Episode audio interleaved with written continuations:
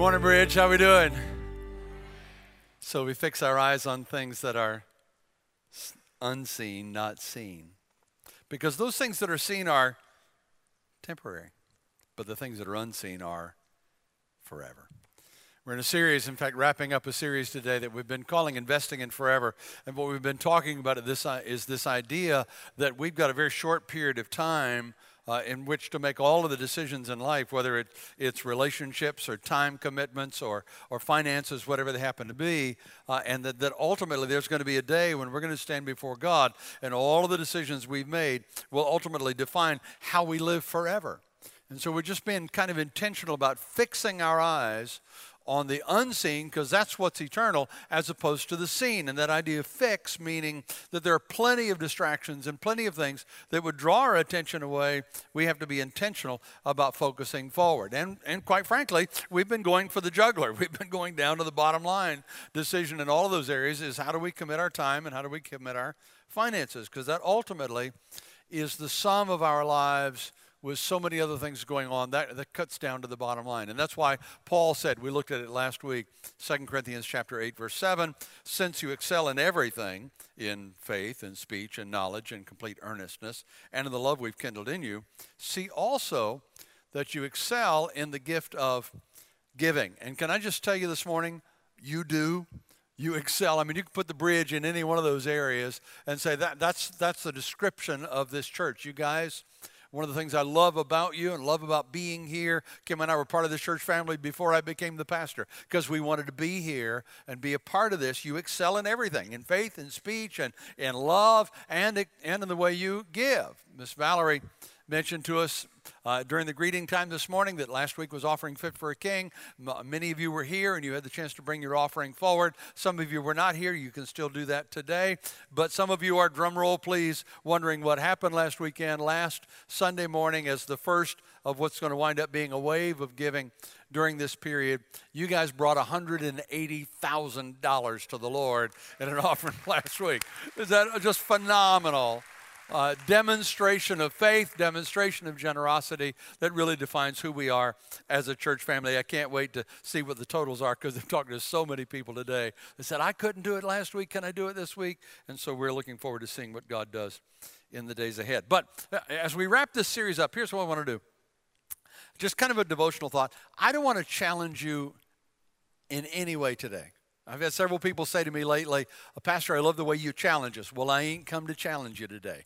I've come to encourage you. I've come to to lift you up. I've come to show you, quite frankly, some of the benefits of being who you are. I just want to show you some of the benefits of, of being the generous people that you are. And then, in all honesty, I want us to focus our attention this morning on the generosity that is demonstrated in Christ. We're going to approach the Lord's table in communion this morning. Let me say quickly you need not be an owner at the bridge to join us in communion this morning. It's not our table, it is the Lord's table, and it is the Lord that invites you. We'll talk a lot more detail when we get to it about, uh, about coming to the Lord's table in communion. But please understand, even if you're a guest for the first time today, you're welcome to join us in the Lord's table when that time comes in the service. And the few minutes be- before we get to that, though, I wanted to just take a few minutes and share with you uh, from my experience, from the scriptures, and from, no question, things that I've seen in other people's lives, some of the benefits to being a generous person. Uh, there's so many, uh, there's no way I could cover them all, but I've thought of five that might be worth considering. And again, I've come to encourage you, not challenge you this morning. So give some thought. As a generous person, these are some of the things that I believe you can expect to have happen in your life. And for many of you, it's already happening in your life. Here we go. You ready to get into it? Number one, when I'm generous, I'm being a little more like the Lord. I'm being a little more like the Lord. James chapter 1, verse 5 from the Revised Standard Version says, God is not about to give you anything, and if he does, it will be done grudgingly. What? That is that not what it says? Oh, that's the revised substandard perversion. That's not the revised standard. What does the revised standard say? Read it with me. God gives to all generously and ungrudgingly. Our God is a giver. Do you know why? Do you understand why He's a giver? Because He loves you so much. And when you love someone, you love to give to them. Is that true? Kim and I have been married almost 43 years now, and uh, uh, and I love, from the very earliest days, I love to give to her. I love it when I take her by surprise. I love it when I give her something that she did not expect. And so, you know, uh, we, in the early days, we were really broke, and so it was cheap stuff, but it was still stuff that she didn't see coming. When we first got married and we started having kids, we were still broke. And so we got to a place where we kind of agreed we really can't afford to give each other something, so let's just give to the kids. Okay, well, let's just put all the money in, in giving to the kids. And so we did, but again, we love each other so much. Uh, I cheated. you know, I'd still say on Christmas morning, I could not give you something, and so I gave you something, and then I found out yeah, I cheated too. And so we decided that we would not, we, we would give stuff to each other. But again, trying to be frugal, uh, we decided that we would, uh, we'd be practical about it. So we would just agree at Christmas time that we would give each other uh, something that we both wanted and needed, right? And so one year, a few years ago, kid you not, we gave each other a dishwasher for Christmas. Boring. I ain't doing this no more. Not going to happen. I got to have the wow. I got to have the, oh, I didn't see that coming. And so Kim, being a very practical person, loved my wife to death, but she's a very practical kind of person. She said, well, then I will give you a list of things that I'd like for you to choose from. Well, you know what happened because I'm going for surprise. Anything she put on the list, I ain't buying none of that because she knows it's coming.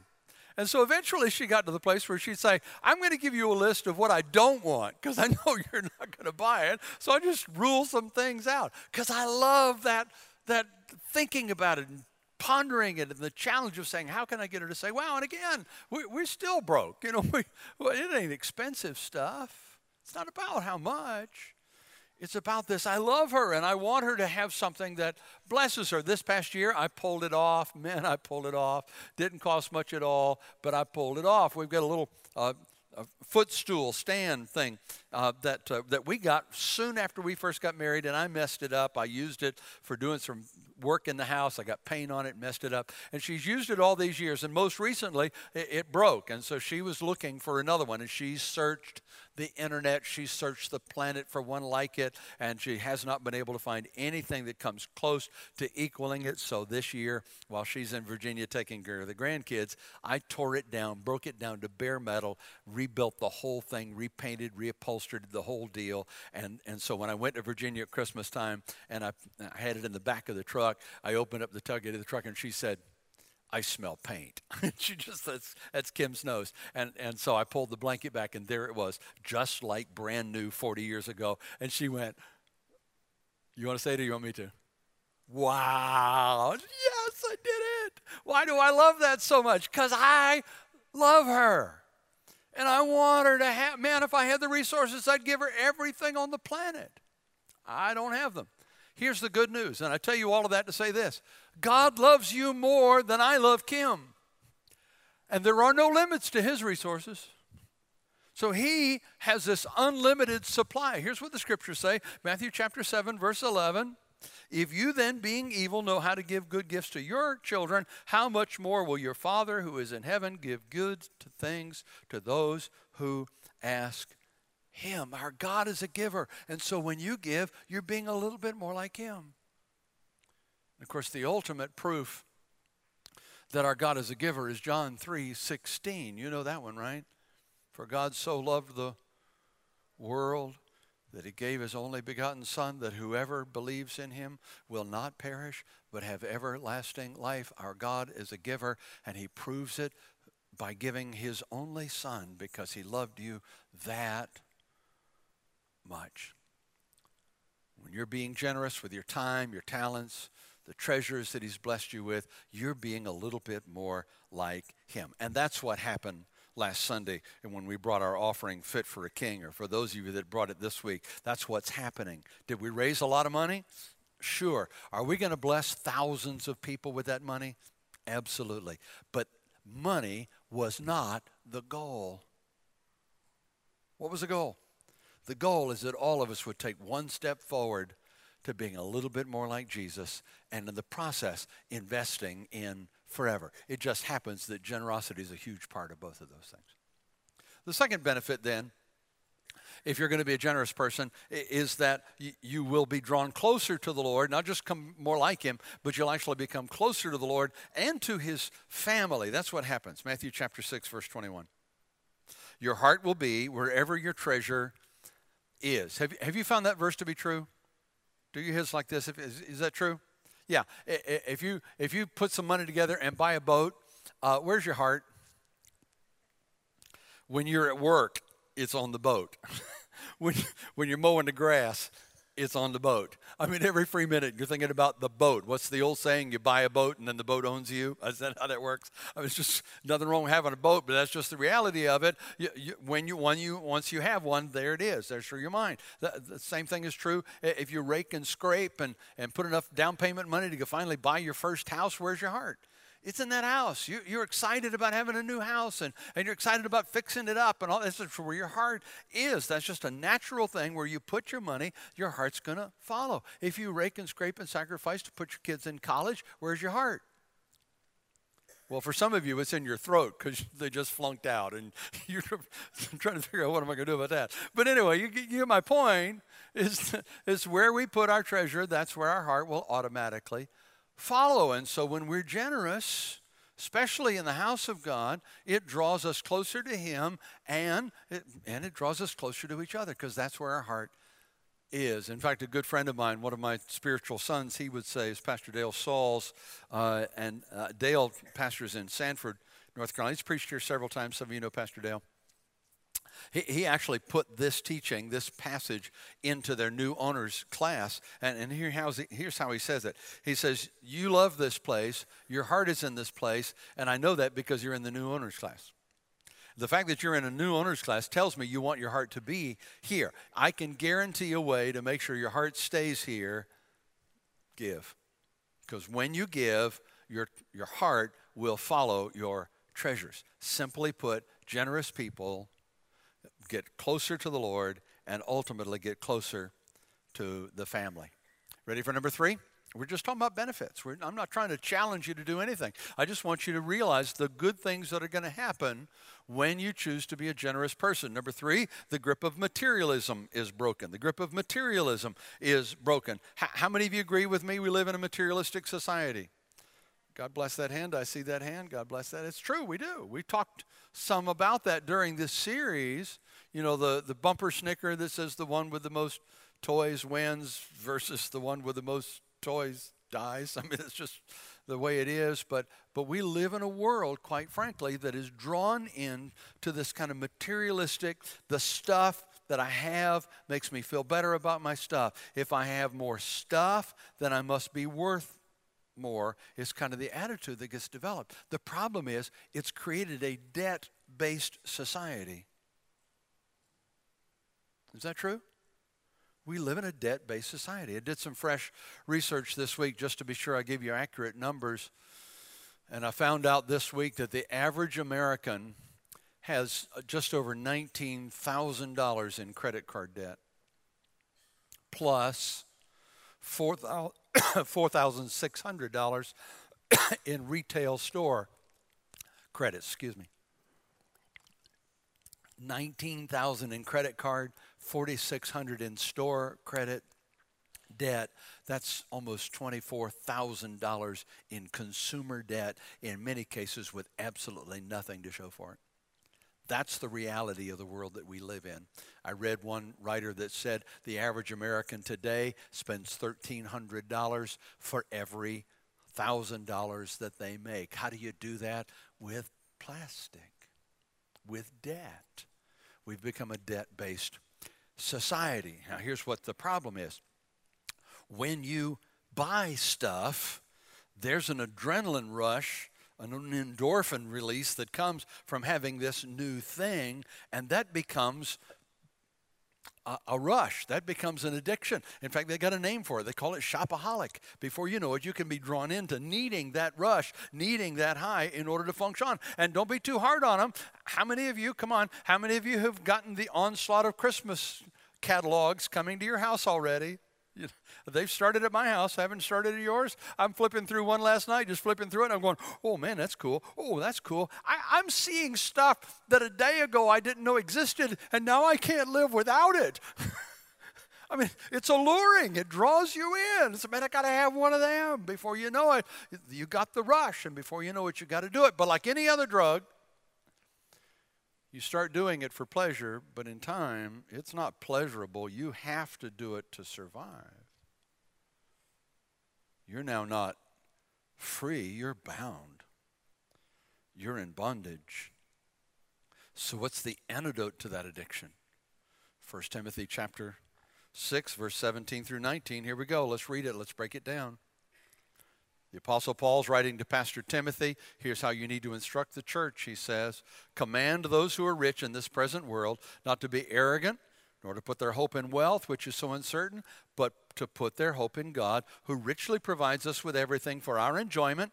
Command them to be generous and willing to share. In this way, they may take hold of the life that is truly life. Let's break that down. Command those who? Who is to be commanded to do these things? Hello, are you out there? Who is it? Who, who's the rich? Is it the 1% we keep hearing about on the news? No, the rich in this context is us. Look at somebody and say, He's talking about us. I mean, look at the at two thirds of the world, and we are the rich. Go abroad, most any country of the planet, and we are the rich. Uh, when we were in the Philippines, we were there for uh, throughout the 80s. And uh, Kim's grandparents came to visit us one time, and they were, I guess, late 70s, early 80s when they came out. And we're driving down a little mountain road one day, and, and Papa Luther, some of you knew Mr. Luther Forehand, uh, Papa Luther was uh, was amazed by a lot of the things that he saw and learned while he was there. But we were driving down a mountain road one day, and he sees on the far mountain across the valley these little nipa huts and tin huts built on the side of the mountain, and, and obviously no roads to get to them. And he was just amazed by that. And he kept coming, How do you get to those houses? Well, you have to climb the mountain to get to them. Uh, eventually, he said, Well, well, how they, how, where do they park their cars? And I said, Well, Papa, they don't have any cars. Well, well, they will one day. No, sir, they never will. They just, no, the odds are those people will never own a car. And he could not wrap his brain around that reality. Guys, let's be honest. Poor people in America have a car or two and a flat screen TV. So when we're talking about the rich, we ain't talking about the one percenters, we're talking about us. And how are we commanded? What does it say? Don't put your faith, your hope in that stuff, because it's the seen stuff that's temporary, it's uncertain. Instead, what do you do? Trust God who richly provides for two things. Do you see it? What are the two reasons He provides? Do you see it in there? First of all, I think I highlighted it for our enjoyment. Is it, is it okay to enjoy your stuff? Somebody say yes, quick. Of course, it is okay to enjoy your stuff. God didn't bless you with stuff for you to feel embarrassed about it. He wants you to enjoy it. He gave it to you on purpose. You ought to be thankful for it. You ought to be excited about it. You ought to enjoy every minute of it. Get a new car, drive around the car, and smile a lot. It's fine. Enjoy it. God blessed you. Enjoy your stuff. In fact, if you don't find some healthy things to enjoy, you will eventually find yourself being drawn into unhealthy things to enjoy because God created that in us. It's part of our makeup. The Bible says Jesus came enjoying life. Pleasure, put in context, is a good thing. It just needs to be healthy pleasures. And if you don't build healthy pleasures into your life, you'll find yourself drawn into unhealthy ones. So he gave us these blessings for us to enjoy them. And what's the second reason in the passage for us uh, that why he blessed us? So we'll be generous. He never intended that we consume everything He blesses us with. He intended that we be generous with those people that are around us who are in need. Ultimately, and here's the antidote part I was telling you about. The third part, He tells us the result of this provision, verse 19, they may take that they may take hold of the life that is truly life. If you've ever dealt with anybody, maybe you've been in this position yourself or somebody you know and love's been in this position. If you've ever dealt with anybody who's addicted to any substance, you and I both know that ain't living. That's existing. That's just going through the motions. Living is when you are free to enjoy the blessings that God has given you. And when you do that, He blesses you. And then ultimately, you become a generous person. And so, out of that, guys, I'm telling you, when I'm generous, not only do I get to be a little bit more like God, not only get drawn to Him and His family, but I get the antidote to the the messages that I am bombarded with constantly in this materialistic society. There is an endorphin release you tell me if it's true, there's an endorphin release that comes from helping somebody that you didn't have to help. You just did because you could, and you watched them get blessed from it. And that release doesn't have a hangover, and that release lasts. It's the antidote to materialism. The fourth benefit is that being generous ushers in God's favor in our lives being generous ushers in God's favor in our lives. We've talked a little bit during the series about Malachi chapter 3. Maybe you pronounce it Malachi. It looks like Malachi to me. But, you know, it's that passage that says, if, if you'll bring the tithe into the storehouse, then I'll open up the windows of heaven. And he says, prove me, test me in that. Give this a shot, see what happens. Watch me watch me do some cool stuff. Can I tell you that, that one of the things that I'm probably the, the thing I'm more excited about with offering Fit for a King than anything else? Again, we raised some money and we're going to bless some people, and I, I'm, I'm excited to hear about what we're going to do in terms of blessing some people out of that, ministries we're going to be able to do. But I get a list every week of people who gave to the church for the first time. And it's normally two or three people a week that are first time givers. I got three pages of first time givers this week three pages. Let's celebrate that together. Because that tells me that some of you just set yourself up for God's favor in your life. Here's what I need you to hear. When I say God's favor, I'm not just talking about meeting your financial needs.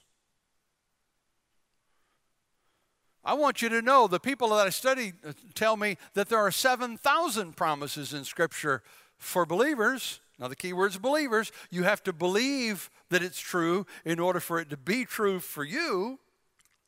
But we're talking about 7,000 promises in every area of your life if you'll just believe that's true. Jesus said, according to your faith, will it be done to you. Paul wrote to the church at Philippi and said in Philippians 4:19, God will meet what?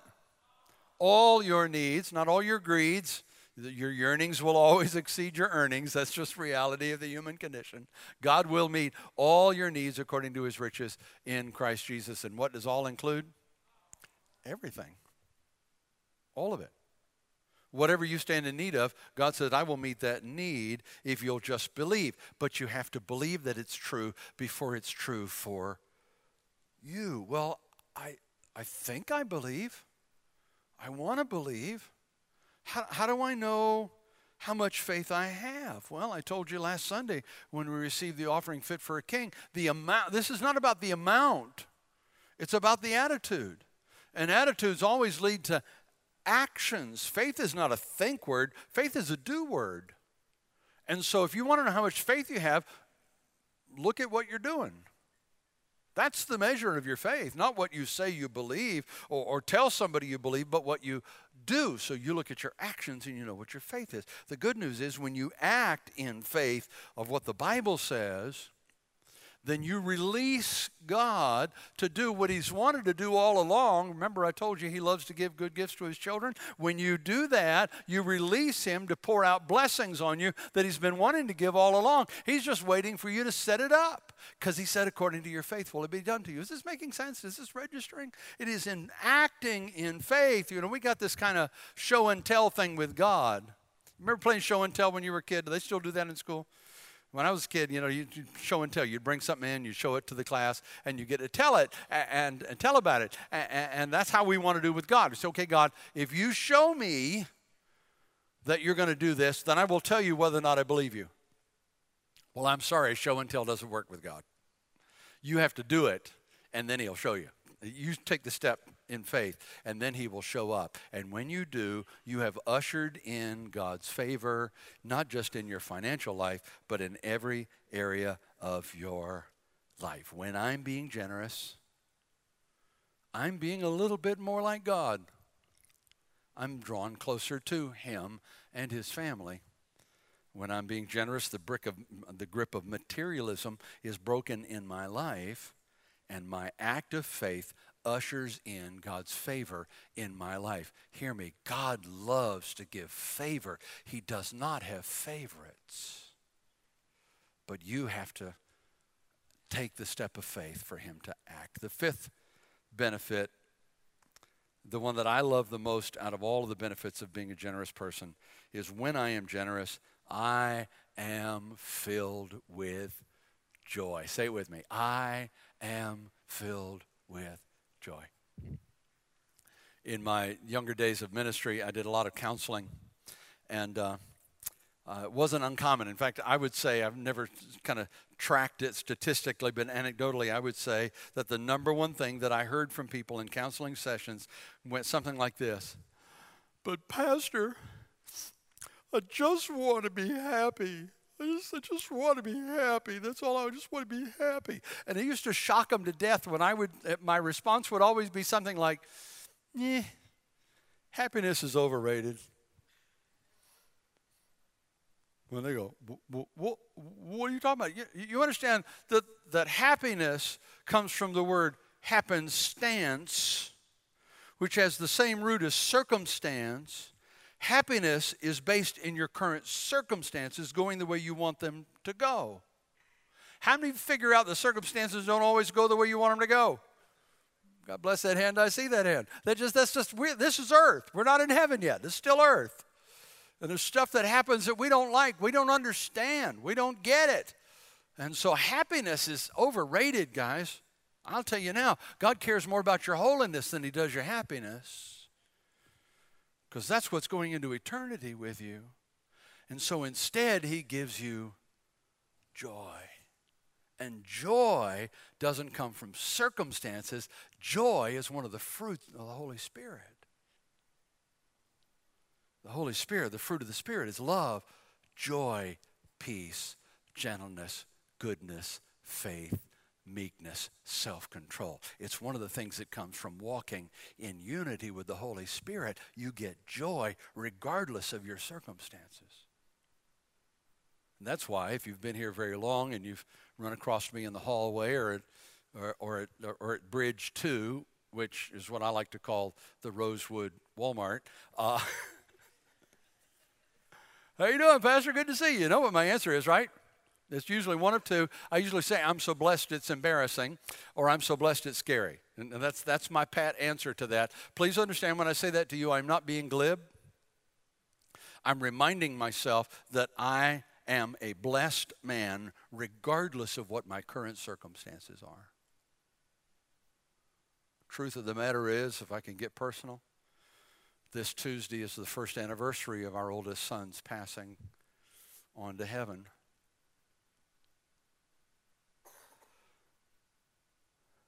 Been the hardest year of my life.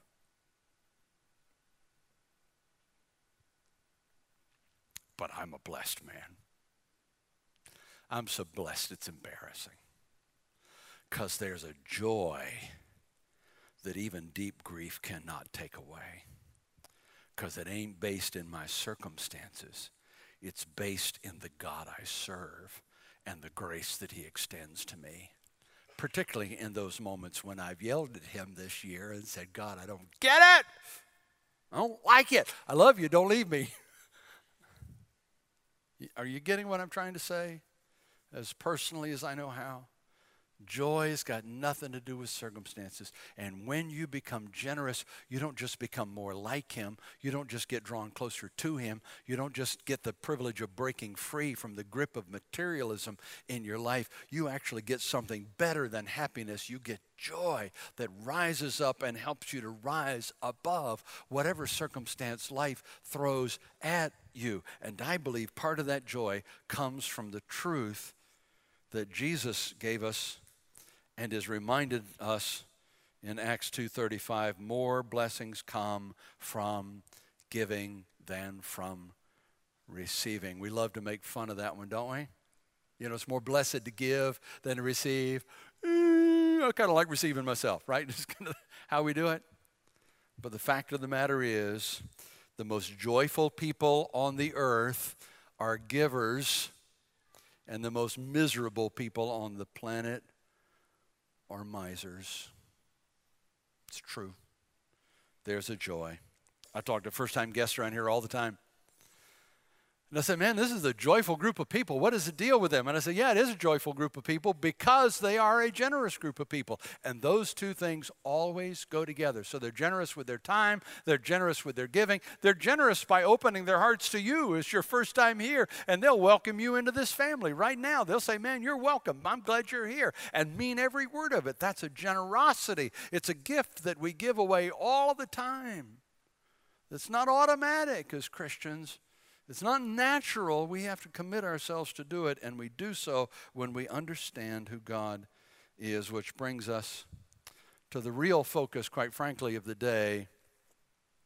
I want us to approach the Lord's table in communion. 2 Corinthians chapter 8 verse 9 I like the way that Phillips paraphrases it says, Do you remember the generosity of Jesus Christ, the Lord of us all? He was rich beyond our telling, yet he became poor for your sake, so that his poverty might make you rich. As we approach the Lord's table this morning, I'll say again, you need not be an owner at the bridge to join us. It's not our table, it's the Lord's table. He invites you to come. And so if you don't have a set of communion elements, would you raise your hand if you'd like to join us? Raise your hand. The ushers are here. They'll come, and I see some down front. Just keep your hands up until they get to you because they're coming. I want to make sure everybody has a chance to join us. It is important that you understand what we're about to do. It's important that you do this with clarity of understanding. 1 Corinthians chapter 11 gives us instructions about the Lord's table. Paul wrote under inspiration of the Holy Spirit The Lord Jesus, on the night he was betrayed, took bread, and when he had given thanks, he broke it and said, This is my body, which is broken for you. Do this in remembrance of me. in the same way, after supper, he took the cup, saying, This cup is the new covenant in my blood. Do this whenever you drink it in remembrance of me. For whenever you eat this bread and drink this cup, you proclaim the Lord's death until he comes. So then, whoever eats the bread or drinks the cup of the Lord in an unworthy manner will be guilty of sinning against the body and the blood of the Lord.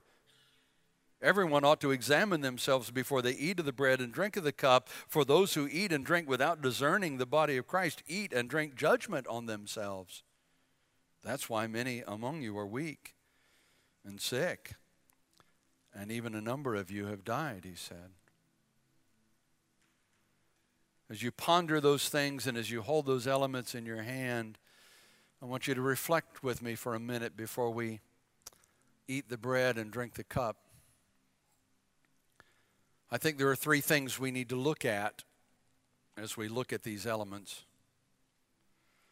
First of all, I think we need to look back. I suggest to you in these few moments that you look back at the cross. Jesus Christ is God. Slain before the foundation of the world, God knew that we would sin against Him and that we would need to be redeemed back. We'd need to be bought back, and that the only price that was worthy of our sin is blood. The wages of sin is death, the gift of God is eternal life. And so I want you to reflect for just a moment on that reality that the cross of Jesus Christ, having given up the glories of heaven, generously given up everything that he deserved, he gave it up. He took on the form of a man, not just a man, but a servant. And not just one who serves, but one who served all the way to death. And not just death, death of the worst possible kind, death by crucifixion. He did all of that to express love and generosity to us. So that all of history, the entire Old Testament points to the cross, and everything since, including the New Testament to this day, points back to the cross. The cross of Jesus Christ is the center of all human history. So I want you to look back for just a moment. You see, it wasn't his sin that nailed him to the cross because he didn't have any. It was mine. Say it with me. It was mine. My sin nailed him to the cross. He took my sin on himself. All of the sins of every generation across the centuries, every lie, every gossip, every rape, every murder, he took it all on himself in that moment. And all of history points back to that moment. But I don't want you to just look at that historical event as we look back. I want you to look back on the day that you gave your life to Jesus Christ. Maybe sitting here right now or watching online, you haven't done that. Maybe this is the day. This is the day that you say, Jesus, thank you for paying the price for my sin. And I haven't been that generous person that's getting closer to you and your family and breaking the back of materialism and ultimately finding the joy that only comes in the favor that only comes from committing my life to you. I'm not that person. Maybe today's your day. Don't leave here without making that decision. Don't turn your computer off without making that decision. Join us. In fact, you can tell me right now. The altars will be open in a minute, but you can tell me right now that you're committing your life to Jesus Christ by just texting the word new life to 55498. That's a 21st century way of obeying Romans chapter 10, where it says, Believe in your heart and confess with your mouth that Jesus Christ is Lord, and you will be saved. So look back with me for a moment on the cross as the center of all history, but perhaps more personally on the day the cross became the center of your life before I came to Jesus and since I came to Jesus.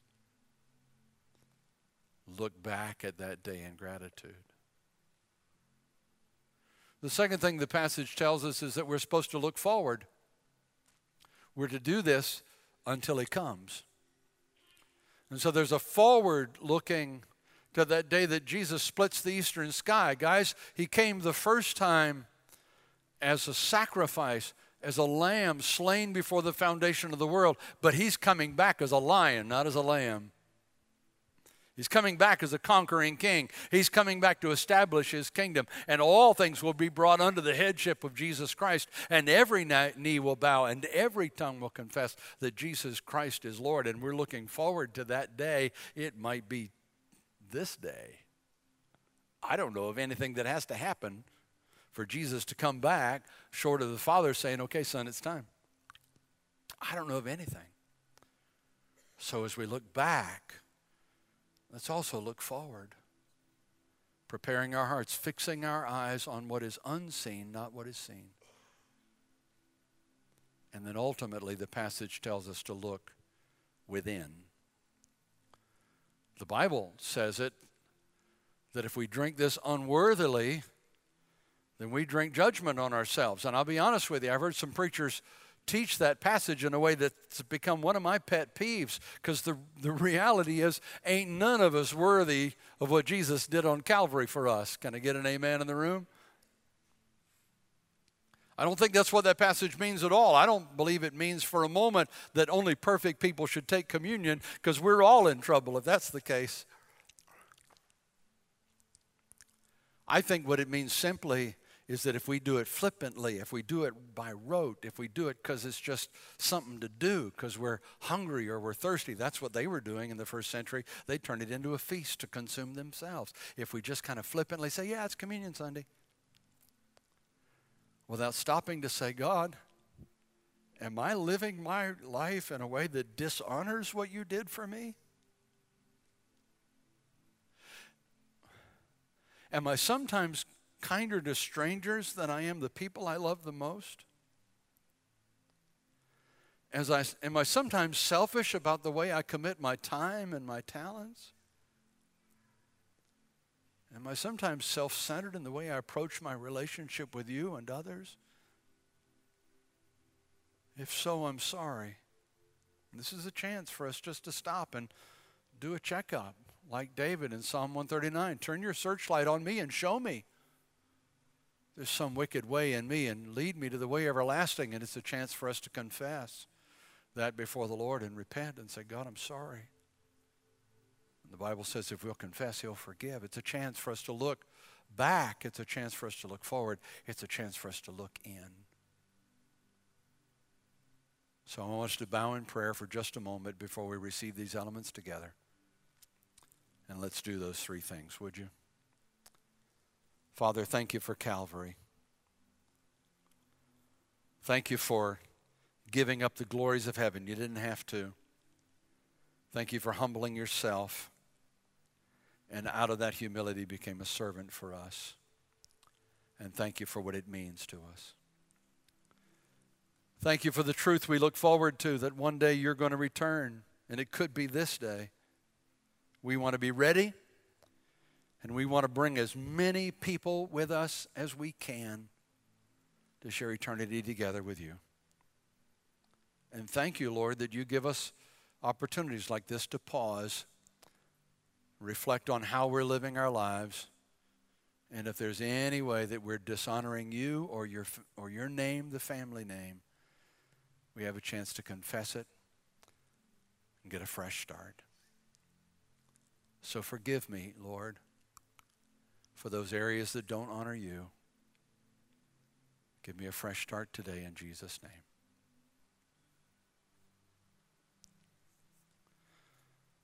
Jesus gathered his disciples shortly before going to Calvary. The Bible says he took bread and he broke it.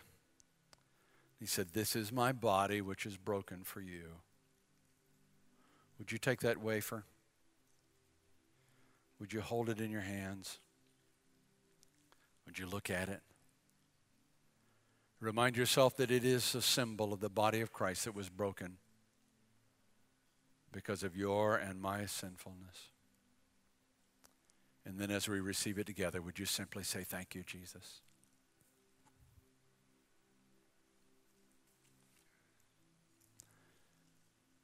Then the Bible said he took the cup also, saying, This is the New Testament in my blood, and every time you drink it, do so in remembrance of me. Those were strange words to the disciples because they were at a meal called the Seder that the Jewish disciples had been doing for centuries, ever since they were set free from Egypt and what we call the Exodus.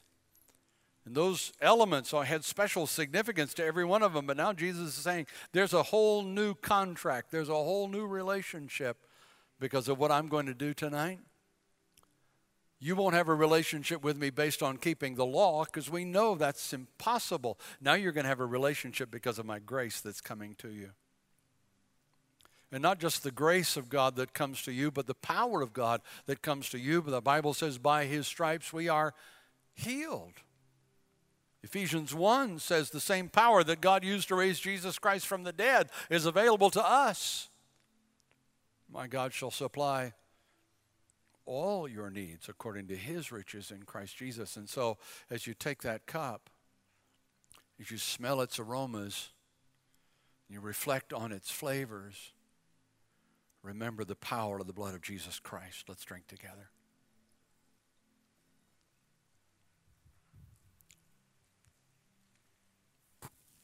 Would you stand with me as we pray?